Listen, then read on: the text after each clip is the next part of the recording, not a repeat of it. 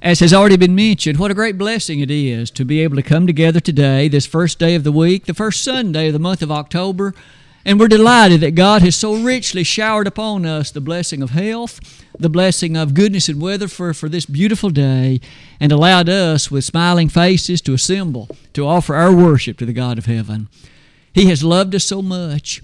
And He wants us to, of course, respond in great faith to Him so that we can enjoy all the ceaseless ages of great wonders in heaven above, as we've just sung just a few minutes ago. You may have noticed for the lesson today, we're going to give some thought to the conscience. It may well be that as you and I give thought to the Word of God, we might begin by reminding ourselves the Bible actually has some interesting things to share and to say about the conscience. As we begin that, this introductory slide is really just that. Because the conscience, in many ways, is a very interesting subject. Quite amazingly, those who do not believe in the Bible, those who would subscribe to general evolution, for example, they have a great problem with where the conscience ever came from. How did it come about if you don't subscribe it by way of consideration to the creation of God? How did in the distant past, if you're going to think about evolution, did the conscience somehow evolve?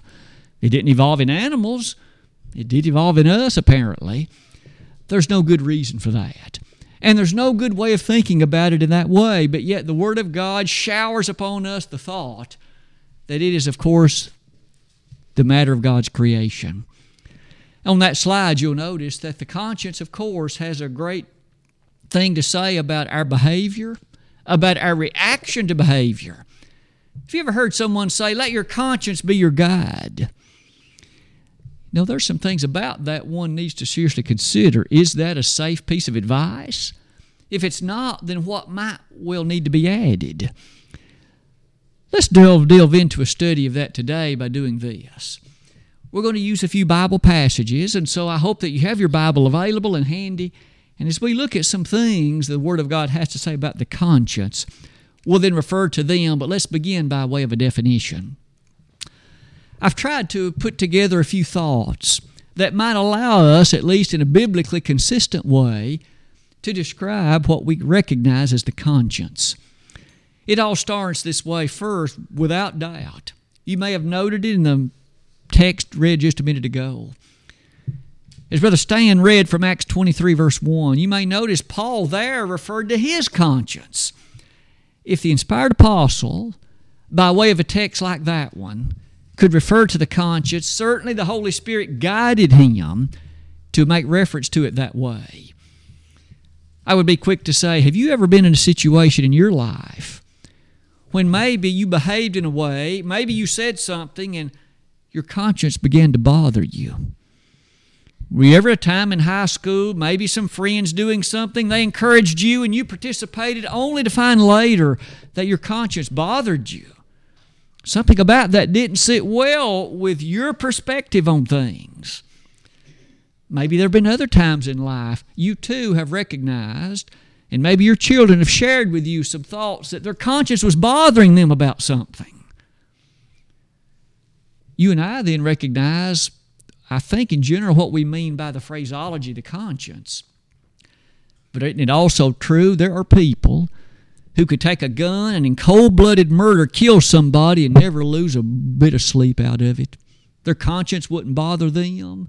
They would have seemingly no remorse. They would have no ill reflections upon what they chose to do or the aftermath of it. Clearly, something different about that scenario. Conscience bothered somebody, didn't bother that person. On the slide, I've asked you to step through some of that with me. We're going to try to do justice for the next few moments. What's different about that person's motivation? What's different about that person's perspective that would be so distant and different to you and me? It might well be about the middle of that slide. I could point out to you the Bible actually makes direct reference to the conscience at least 32 times. And I find it very interesting. All 32 of them are in the New Testament, every one of them. Now, doesn't that highlight for us maybe this truth? As one switches from the Old Testament into the New, you and I have often noted that God desired, in fact, He asked, that those Old Testament individuals, they have the proper appreciation and they have the proper understanding with respect to their obedience. But when we come to the New Testament, that idea must take center stage. For the Lord Jesus Christ rules in our hearts, and that's bound to dictate and determine the features consistent with the conscience. It is with that say, stated that you and I thus find a number of things in the New Testament that are quite different than the Old. Maybe the conscience and the matters consistent with that ultimately have a large explanation in regard to it. With regard to those 32 cases, I've asked you to note the Greek word that appears. The word is syneidesis. Now, you might ask, well, what does that word mean? And we would all probably be in place to ask that same question because we're not fluent in Greek. The definition, I've asked you to note what follows it. That word from the original context has to do with that which distinguishes between what is morally good and what thus is bad. That is to say, that distinguishment and the consequences of it are what appears to be referenced in the issues connected to the usage of that word. To say that somewhat differently, and it would seem to me this is a fine definition that you and I could use to help us, always in light of understanding the conscience.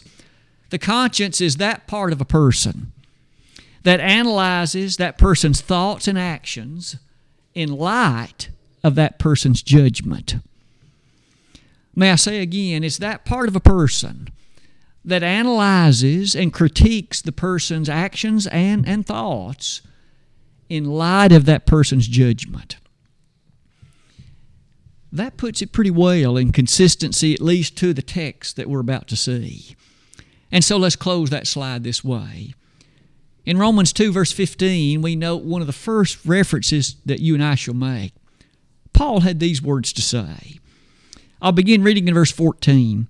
For when the Gentiles, which have not the law, do by nature the things contained in the law, these, having not the law, are a law unto themselves, which show the work of the law written in their hearts, their conscience also bearing witness, and their thoughts the mean while accusing or else excusing one another.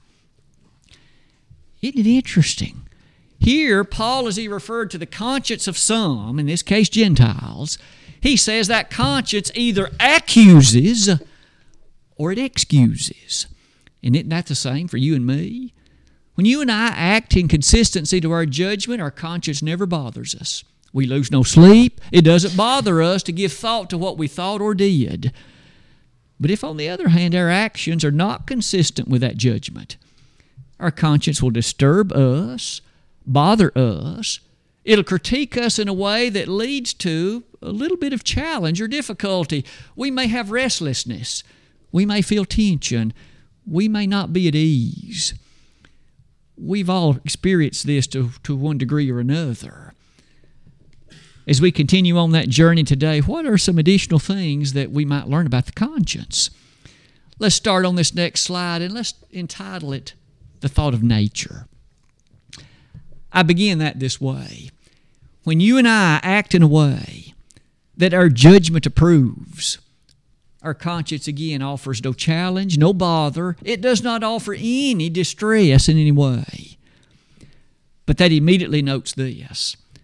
Let's use Paul as an interesting thought example. Let's use him as a presentation of the Word of God in the following way. Paul could say in Acts 23 1, the text we just noted, he in that day was able to say he had always acted in good conscience interesting. He put Christians to death. He imprisoned them in Acts 9. He behaved in a way that brought great challenge and, in fact, great persecution to them. And he said, It never bothered my conscience. How do we understand this? Is it not true that that slide tells us? You see, Paul at that time in his life was acting in full consistency to his judgment. He thought Christianity needed to be destroyed. He thought Jesus Christ was the impostor of the ages. He thought the law of Moses was still in force, and anybody, including Christ, that would oppose it, they needed to be corrected. They needed, in fact, to be punished. And therefore, he imprisoned Christians in Acts 9. He had in his possession letters that permitted more of that in Damascus.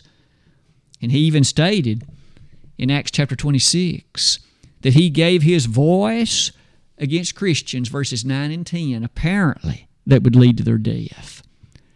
He had acted in good conscience.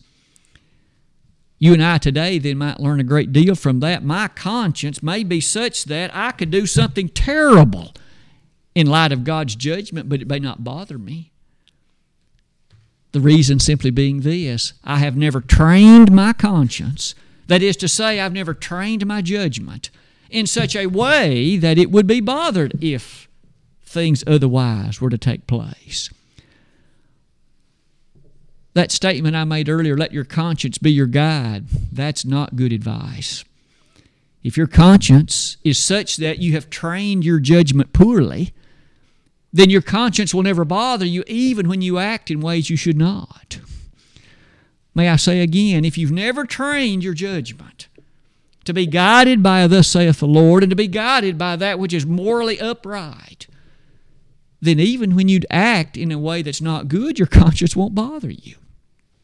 It goes back to training.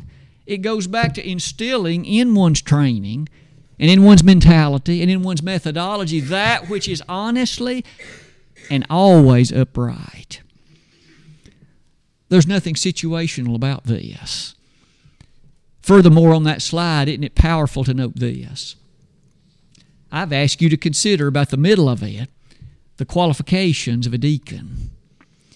Now, you and I are so thankful for those men who, in fact, proceed through the works which the Word of God reveals to them and the elders approve for them.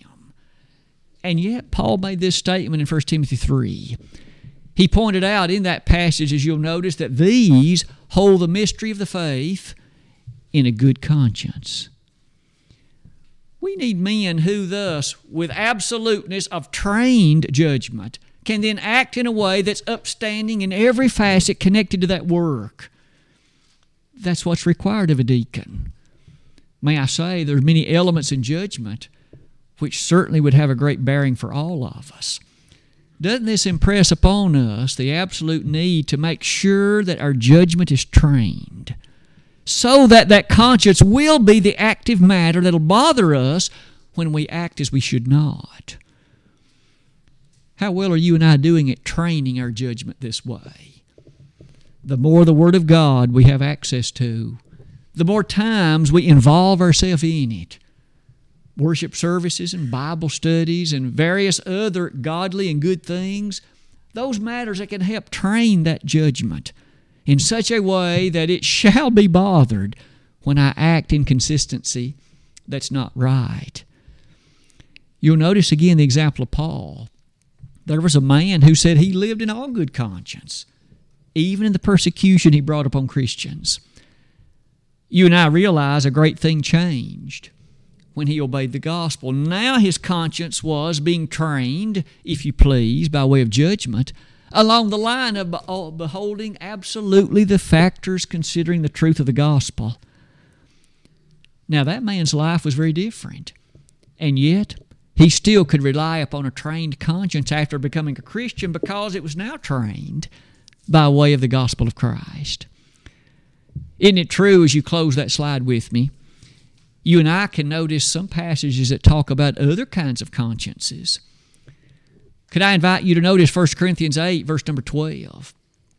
Paul referred to those there who had a weak conscience. I wonder what he meant by that. Weak? May I remind you of the context so that we can appreciate the lesson in it for us.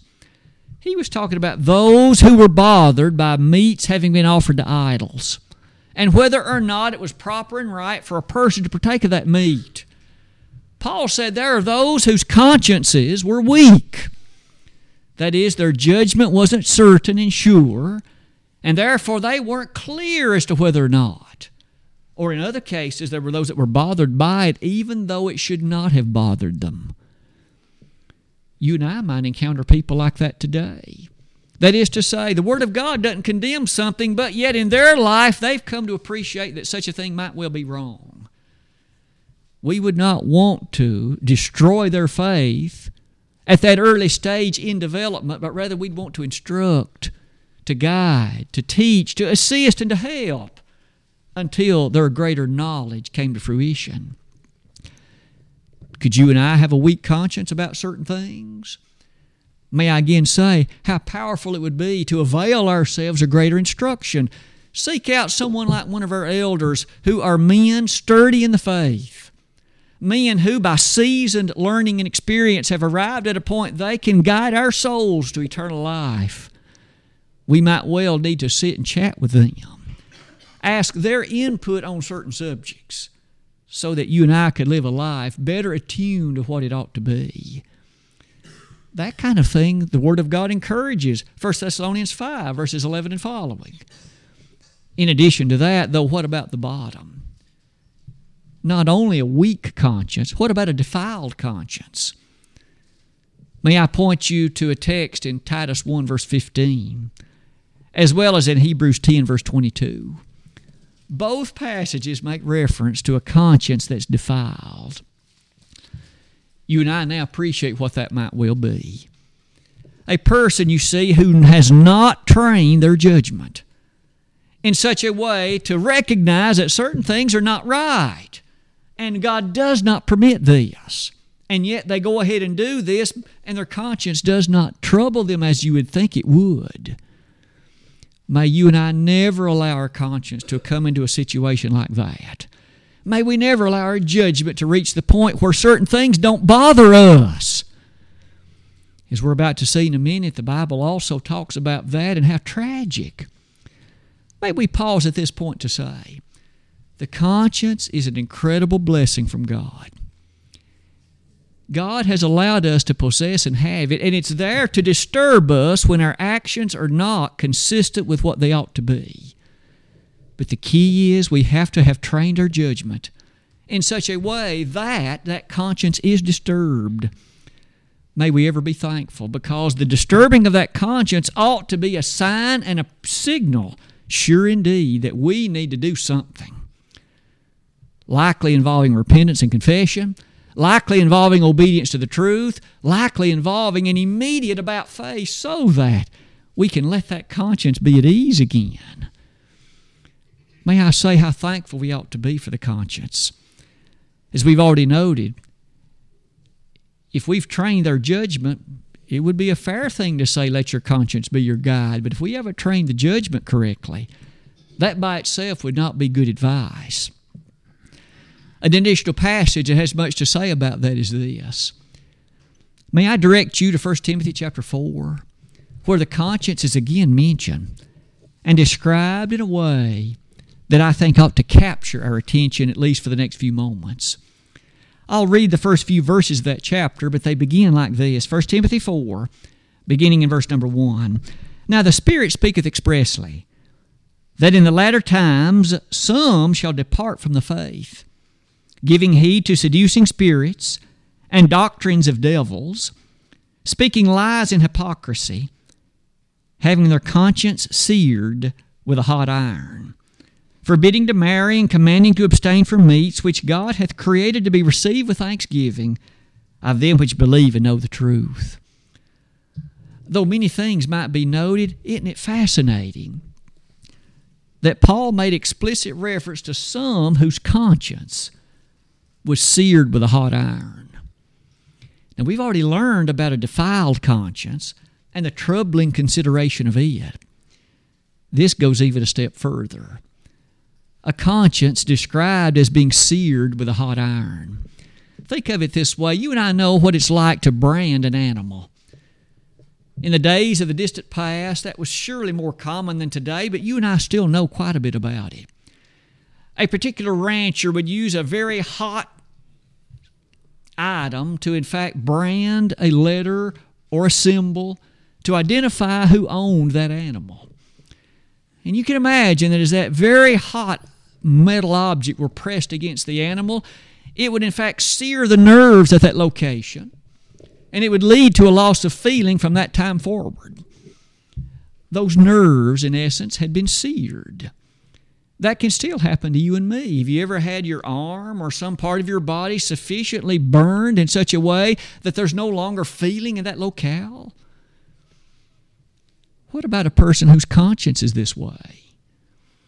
Maybe they have been so rebellious, they have chosen to live in a certain way, and this mentality has brought such actions and consideration to them that they now are such that their conscience isn't even bothered. They can do this thing, they can act in this way, they can be involved in this thing, and it never even seems to disturb them. May I say that that may be those serial murderers we noted earlier in the lesson. Someone who is so hardened, a way of life so certain, a way of thinking so sure, that even when perhaps approached by others with a thought that this is wrong, it brings no bother to them. I might say, not in examples that extreme, but even in others, you and I must be careful. Didn't the psalmist remind us of this in Psalm chapter 1? That we, by association with certain things in life, can become so comfortable with it, so acknowledging of it, so freely condoning and supportive of it that even though it's wrong and at first we knew it was, but over time we warm up to it and it doesn't bother her conscience anymore. Quite likely we'll go to our grave feeling that way. It'll take a person with a lot of love and a lot of persistence and a lot of perseverance to continue to try to reach us, knowing all the while that it's wrong and hopeful we again will realize it too. But what a magnificent statement on the part of those who would continue those efforts to help us understand. But Paul spoke here about those having their conscience seared with a hot iron. You and I have got to be careful to always, in tenderness, not allow our heart to reach a point in wrong to be seared in that way. For if so, we won't any longer feel that it's wrong, and we won't be tempted to appreciate that that's true, and we'll certainly not be likely to change. At the top of that slide, I invited you to note that the conscience then monitors our thoughts. Has your conscience ever bothered you about certain things you think about? Maybe you see something on TV, or maybe you hear something on the radio, and your conscience begins to disturb you immediately because of the word that you hear. If that's true, be thankful for the conscience. You've likely trained it in such a way that that word that's being spoken, maybe it's God's name in vain, or maybe it's something else, and you begin to be troubled by the thought of what you once did. If so, may we again be thankful that we have that, and may we continue to train it in such a way that it'll always disturb us when we behave in the way that we should not. As you close that slide with me, I would even point out that that conscience based on text in Romans 13 and 14 also has a bearing, or at least something to say, about even matters of expediency. We mentioned that a moment ago in connection to the weakness sometimes of conscience. It might be fair to say, in light of all of those things, that this next slide brings us to think more carefully about that which is right versus that which is wrong. The Word of God tells us that there are certain things that are wrong. It doesn't matter what men think about it. It doesn't matter what men have come to believe about it. That doesn't change in any way what God says. And it will never change what God says. It doesn't matter how many generations may pass. It doesn't matter how many years the earth may yet stand. God's Word will always be the unchanging truth which you and I have. 1 Peter 1.25 continues to say that God's Word endures forever. And Jesus even at one time said in Matthew 24, verse 35, though heaven and earth may pass away, God's Word never will. It is with that I might at least offer this thought. When you and I then think about the conscience as we've discussed it today, and we think about judgment as we've learned about it, judgment does not determine what's wrong and right. I could easily train my conscience in such a way that something is wrong, my conscience won't bother me. Therein, I've made a mistake and I have erred greatly. I have allowed myself to be trained by something other than the Bible. To believe that such and such a thing may not be wrong when in fact it is. That means we need time and again to recognize the greatness, the unsurpassed character of the Word of God. It is that which stands absolute. Isn't it still an amazing thing that Jesus said in John 12 48? He that rejecteth me and receiveth not my word hath one that judgeth him, the word that I've spoken. The shame shall judge him in the last day. It's fair then to say you and I won't be judged absolutely by our judgment. We'll be judged by the Word of God.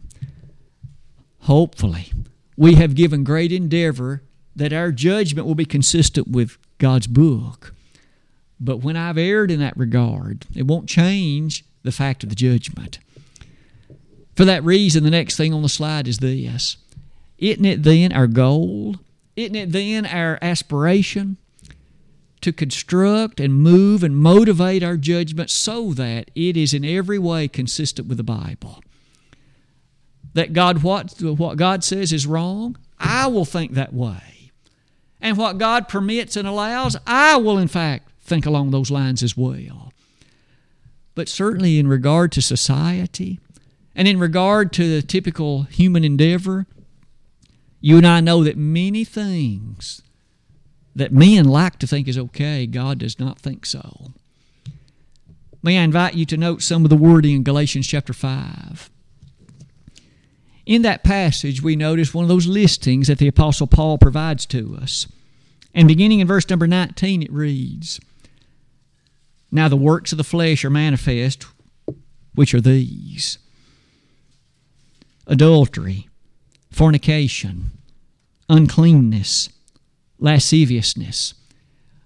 We'll go on in a moment, but among the first four, you and I notice there are these absolute relations connected to things that are not just impure, but things that have sexual impurity connected to it, every one of them. Infidelity in one's marriage, You'll notice that the first one listed, fornication, this general characteristic you see of behaving in sexual ways that are, again, not approved by God. The next two, uncleanness and lasciviousness. May I suggest to you, immodesty falls right in that category. Does your conscience bother you when you don't dress modestly? Every one of us need to ask that. We live in a society where nakedness is paraded openly and where nothing to the contrary is ever expected to be said about it. You and I have got to be careful. May we never, ever leave our house dressed immodestly in such a way that we might lead to lustful thoughts in the, in the mind of anybody else. Does your conscience bother you? I hope it does. I hope for all of us it does. If it doesn't, we need to do some training quickly because we're going to be judged on the day of judgment by what we choose, chose to use as our dress and the bearing that had on others could well in fact lead us to be condemned let's read on idolatry witchcraft does your conscience bother you when you give absolute allegiance to anybody other than god it's a good question do you think more of something you own do you think more of some other aspect of your life than you do God? If so, you're an idolater. And I am too, if I'm guilty of that. May our conscience bother us in that case. Let's read on. Hatred, variance, emulations, wrath, strife, seditions, heresies, envyings, murders, drunkenness, revelings, and such like. Paul didn't finish the list. He said other things like this. Do you and I have a conscience that bothers us?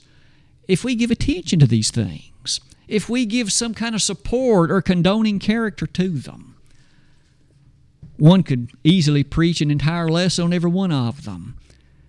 But isn't it fair to say among that list, You and I know that when it comes to murders, First John will later tell us that if I hate my brother, do you hold a grudge against somebody else? If so, I hope that your conscience is going to bother you. I hope you've trained it in such a way that'll disturb you.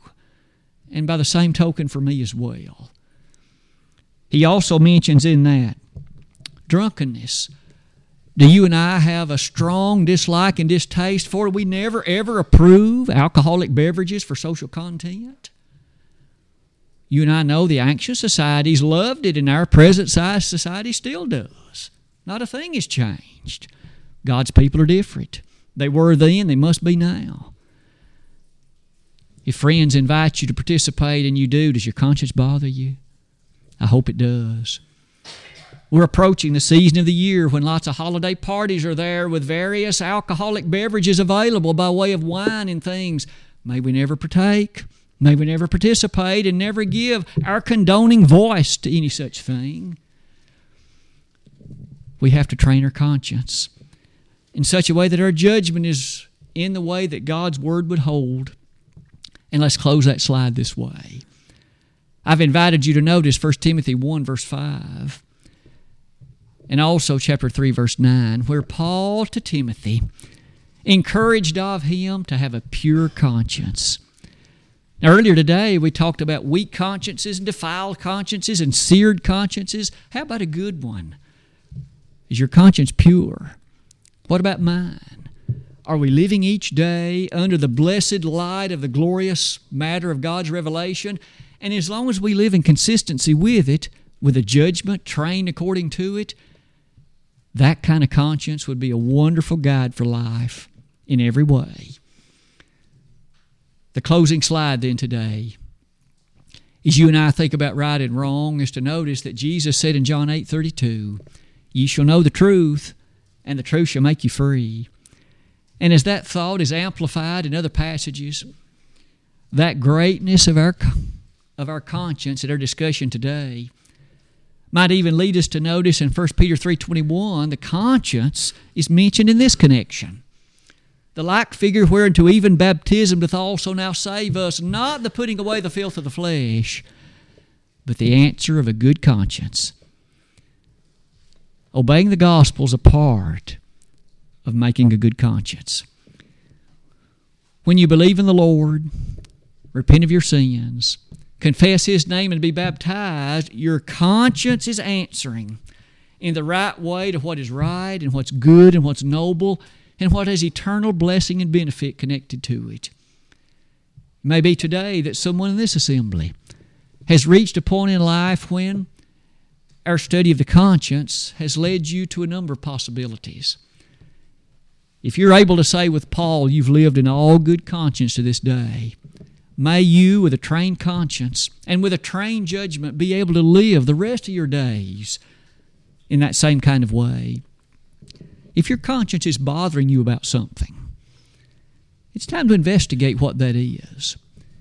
Is it due to the fact your judgment hasn't been trained as thoroughly as it should be?